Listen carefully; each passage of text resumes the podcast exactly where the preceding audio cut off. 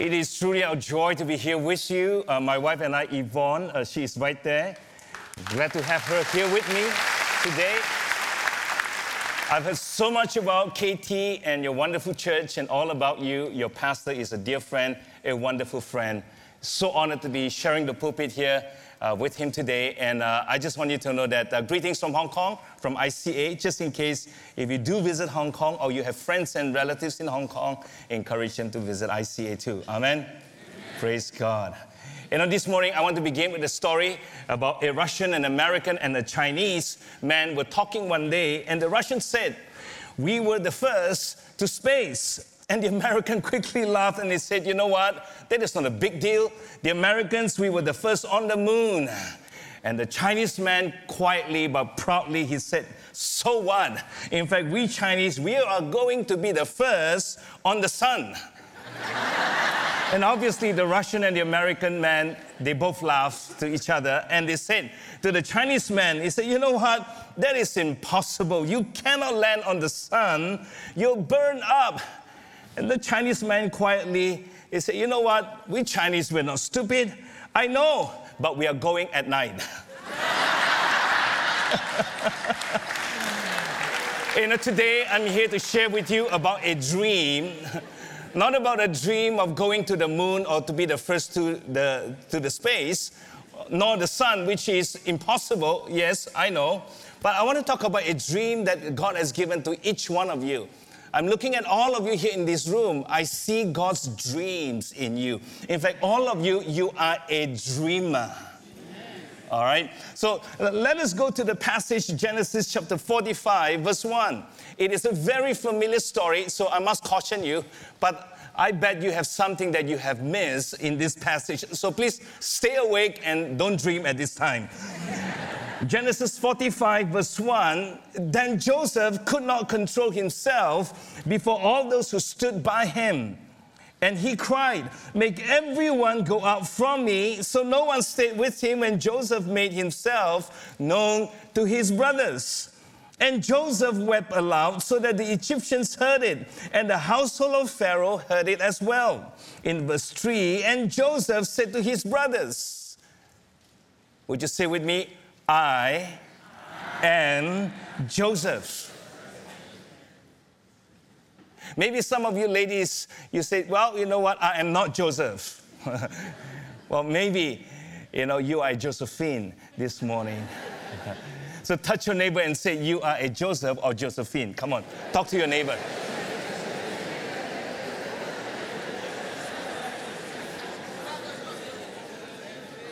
In each one of us, there is a Joseph in us, there is a God given dream. There is a dreamer within each one of us that God has created us. And that is our purpose. There is a sense of destiny in each one of us. It doesn't matter if you are male or female, if you are old or young. As long as you are still breathing and you are still alive, there is a dream from God for you. Now, as Joseph come to this passage, Joseph is meeting his brothers, in fact, his evil brothers, after so many, many years. You know the story, I will not repeat that. All right? And it is interesting. Now, after so many years, what would he say to his brothers? What would he be asking his brothers? Obviously, he wouldn't be asking, So, how are you, bro? Have you taken your breakfast? It must be a very important question that he has saved that question for many years and for a very long time, not knowing even if one day he will get to ask his brothers. All right? So let's put the story in its context. And, but, but Joseph began by identifying himself to his brothers. I am Joseph. And that is definitely a courageous statement for him to make. And then comes the question. Look at the passage carefully. The question. He could have asked other questions, but he asked the most important question. He said, Is my father still alive? Very interesting. Maybe for a casual listener or reader of this passage today, you may not see or notice the connection between I am Joseph, the dreamer, and is my father still alive? Which I am going to take time to convince you and help you to see how similar this story is in our lives. When I was five years old, I remember one evening I was having dinner with my two other siblings, my sisters. We were in the living room, nothing unusual. It would be a typical evening. And suddenly I saw and I noticed my father, he was walking out leaving the house that evening without saying a goodbye. And I saw that my father would return that evening, but he did not. And as a five year old kid, I asked myself, is my father still alive? A week had passed. There was no news nor sign of his return. And I asked myself, is my father still alive? A year has gone by. My father have no news of him. Is my father still alive? Five years have passed. Still the same question Is my father still alive? Ten years have passed. And I remember with my mother, we put it on a local newspaper looking for him. Is my father still alive? 20 years have passed. Is my father still alive? Now, 45 years have passed. Still the same question today Is my father still alive? Why is this question so important to Joseph? Why is this question so important to me? Why is this question so important to some of us here in this room? That you're still asking the question Is your father still alive?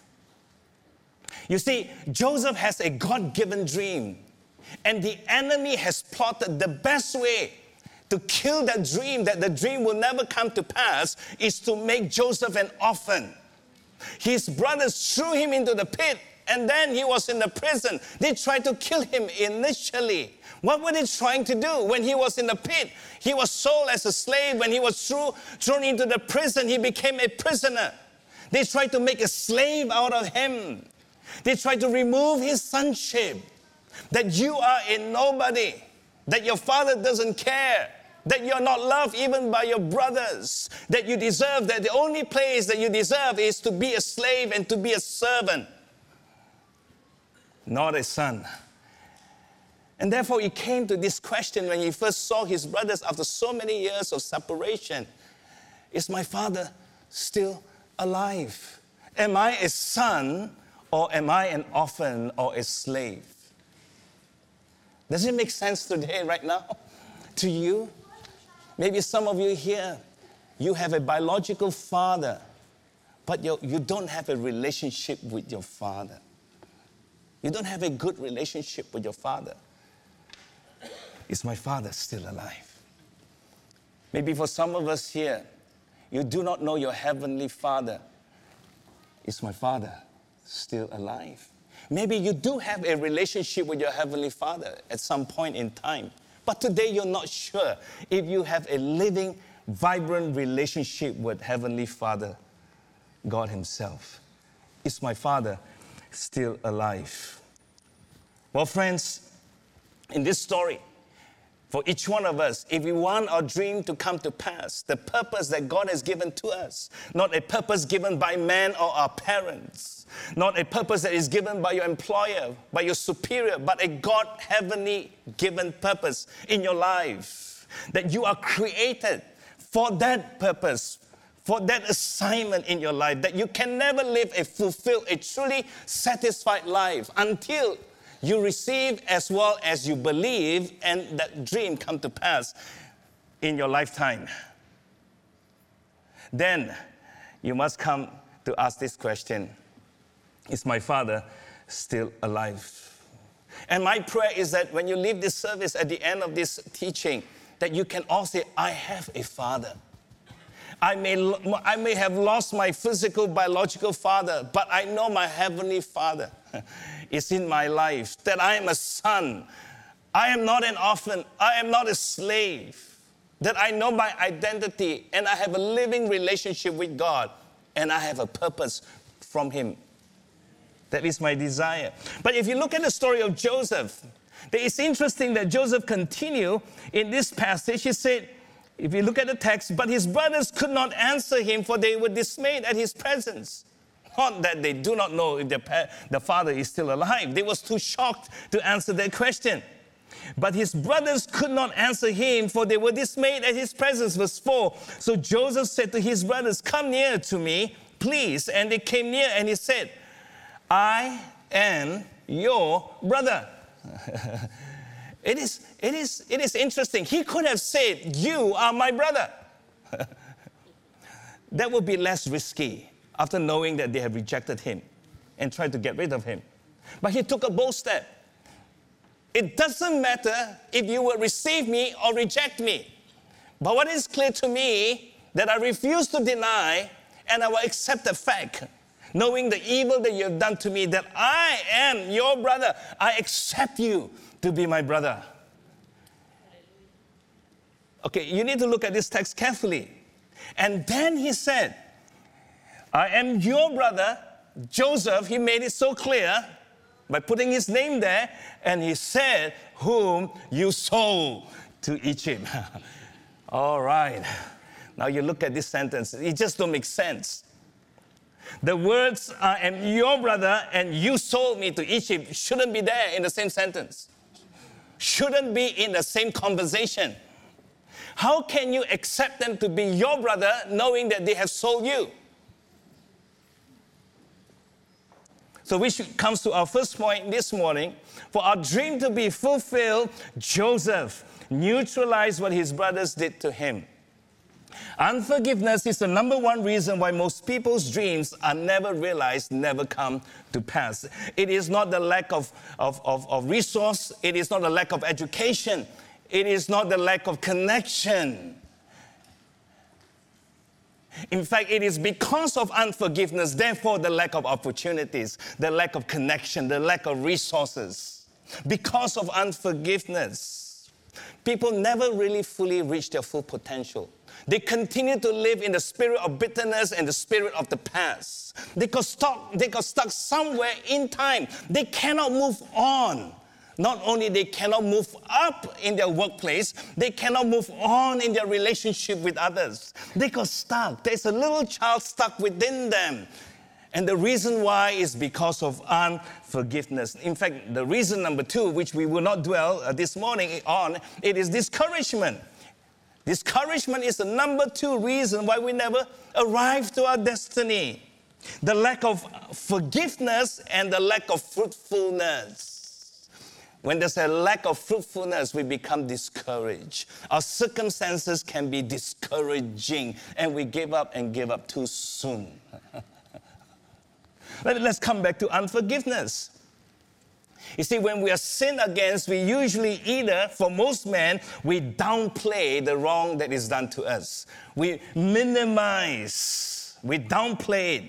And for a lot of us, we overplay the wrong that is done to us. We magnify unnecessarily and in a very unfair way. we exaggerate the wrong that is done to us.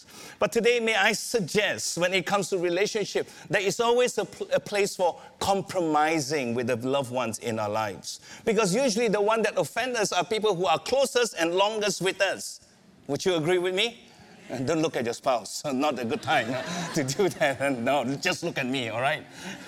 Someone said this the man who says sorry when he is not sure if he is wrong, he is a humble person. When he, um, the man who says sorry when he is wrong, he is an honest man. But the man who says sorry even when he is right, he is a husband.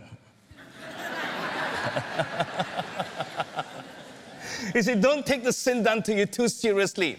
But can I suggest that we must deal with the sin done to us courageously as well as honestly? Neutralizing the sin done to us, it is like diffusing a bomb in our lives that is about to explode.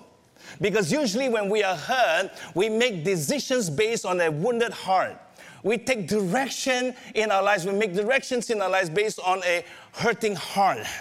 And usually it causes our life as well as those around us in our lives, our loved ones. Isn't it so?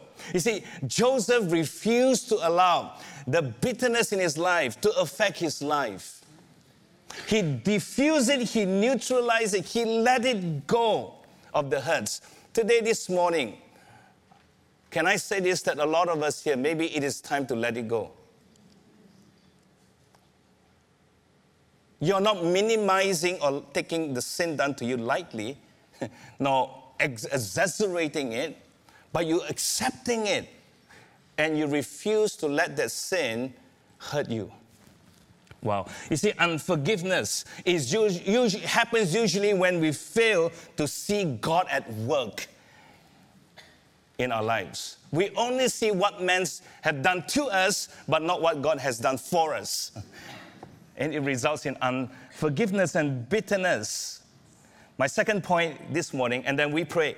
Joseph magnified what God did for him. Look at two passages Genesis 45, verse 5. And now do not be distressed or angry with yourselves, because you sold me. Say with me, sold.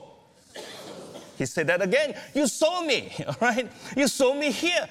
For God sent me. He saw both what God, what God has done for him as well as what man has done to him. You saw me here, for God sent me before you to preserve life. Verse 7 And God sent me before you to preserve for you a remnant on earth and to keep alive for you many survivals. Verse 8 So it was not you who sent me, but God. He has made me a father to Pharaoh. Interesting. We started off with the question Is my father still alive? The passage ended with Joseph says, Now I'm a father to Pharaoh. it's a good passage to preach on this, in fact. All right. And Lord of all his house and ruler over all the land of Egypt. Now, verse, uh, chapter 50, verse 19, the second passage. Look at this, and then I'm going to tell you what it means. Verse 19. But Joseph said to them, Don't be afraid. Am I in the place of God? You intended to harm me, but God intended it for good to accomplish what is now being done the saving of many lives. You see, it is interesting. The harmful intention of man not only cannot harm us, but it will help us bring us to the place of our destiny. You heard me correctly. The plot of man will fulfill the plan of God for your life. I cannot explain this. This is crazy. This may even sound foolish. But our God is sovereign. He is at work. And in fact, the Bible tells us that to those who loved Him, His plan is always for them and not against them. It just doesn't make sense.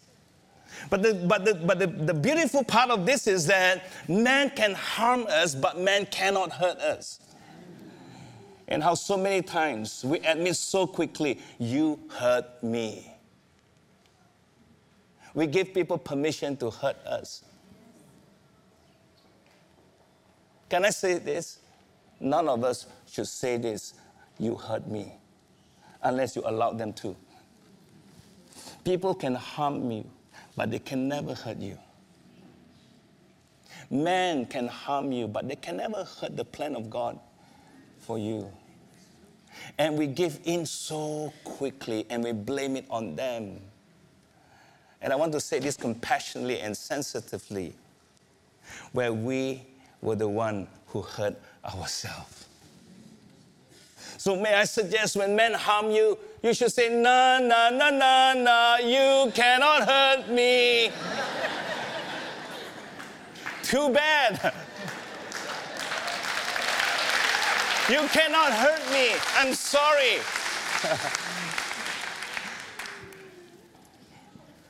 you see, God's plan, God's good plan is greater than the evil plot of the brothers, Joseph, because his goodness overcomes man's wickedness.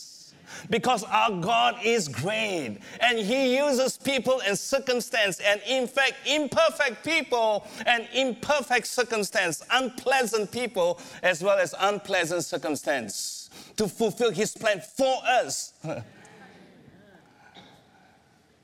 this is how great our God is.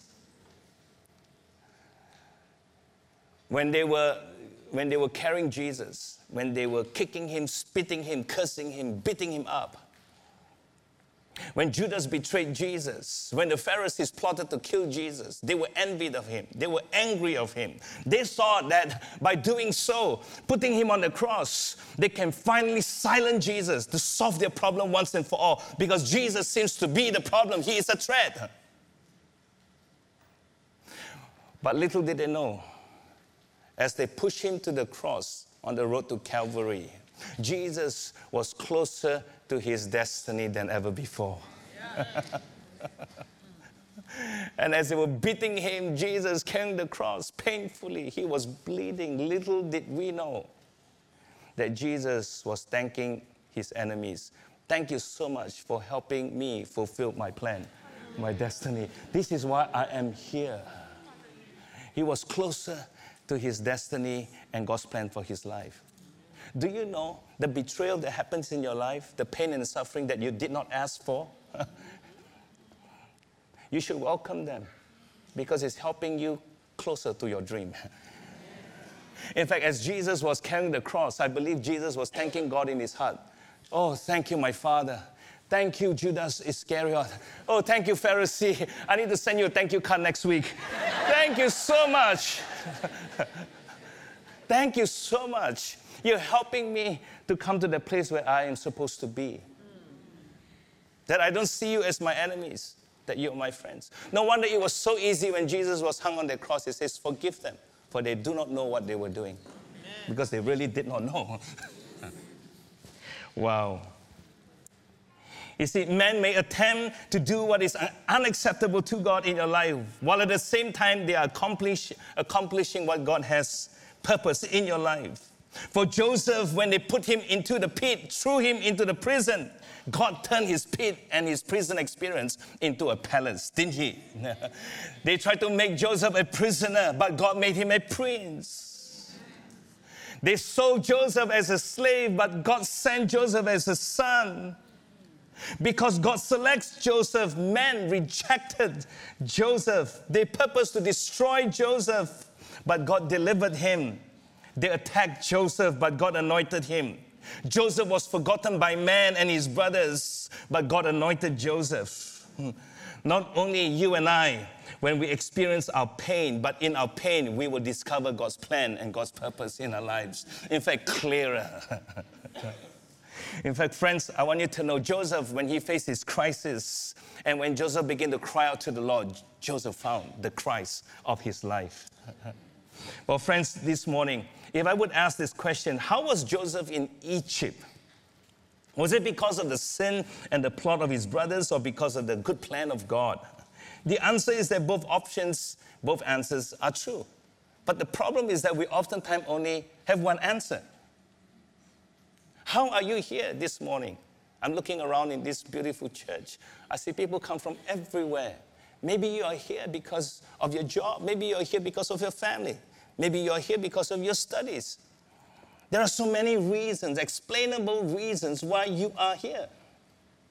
Why are you in Kensington Temple? Why not another place, another church? But why here? It's an important question. And all of us have a different story. But today I want us to see with eyes of faith. You are here not because, not only because men have brought you here, but you are here because at the same time, God has sent you here. Because if you only see the human side to, to, to your presence here in London or KT, then there will always be an, an, an, a, a feeling of, I'm a slave to my work. I'm a servant. You know, my home, my house, my marriage is like a pit or a prison. You see, you know, I, I'm here because of my school, and school is like prison. You can never be truly happy. You can never see God's plan for your life. But today, my job is to help your eyes to look up, not just look around, and to say, Wow, I finally get to see I'm here, yes, because of all of these explainable reasons, but I'm also here because God has sent me here. And I'm sent as a son. I'm not sold as a slave in my workplace. And suddenly, when you go home at the end of the service this afternoon, you, you, you, was, you, you have always felt like the home is in prison. And finally, suddenly this evening, when you go home, you can say, This is my palace.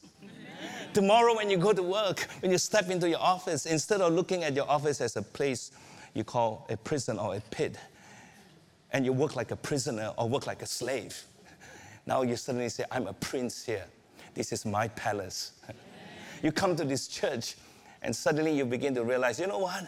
Now I finally understand why Pastor Colin have always called us to be a missionary, to be sent out, to be a witness wherever we are in this city, London, that we have a purpose, we have a goal right there at the back on the screen as well. That I am sent, I am a missionary. I'm a son, I'm a daughter. How are you here? You see, I've been with ICA Hong Kong for 20 years. But I want to tell you a very honest story. When I was 20 years in uh, the first 20 years, when I first arrived, my friends would say, You know, Ed, you are a missionary here. You're sent to Hong Kong to pastor the church. Obviously, I understood what they meant. But in my heart, I cannot truly and fully agree with that statement. You see, what a lot of people did not realize, I was in Hong Kong because I got no other place to go to. and that is really sad. and that is true. You see, I was hurt in the ministry.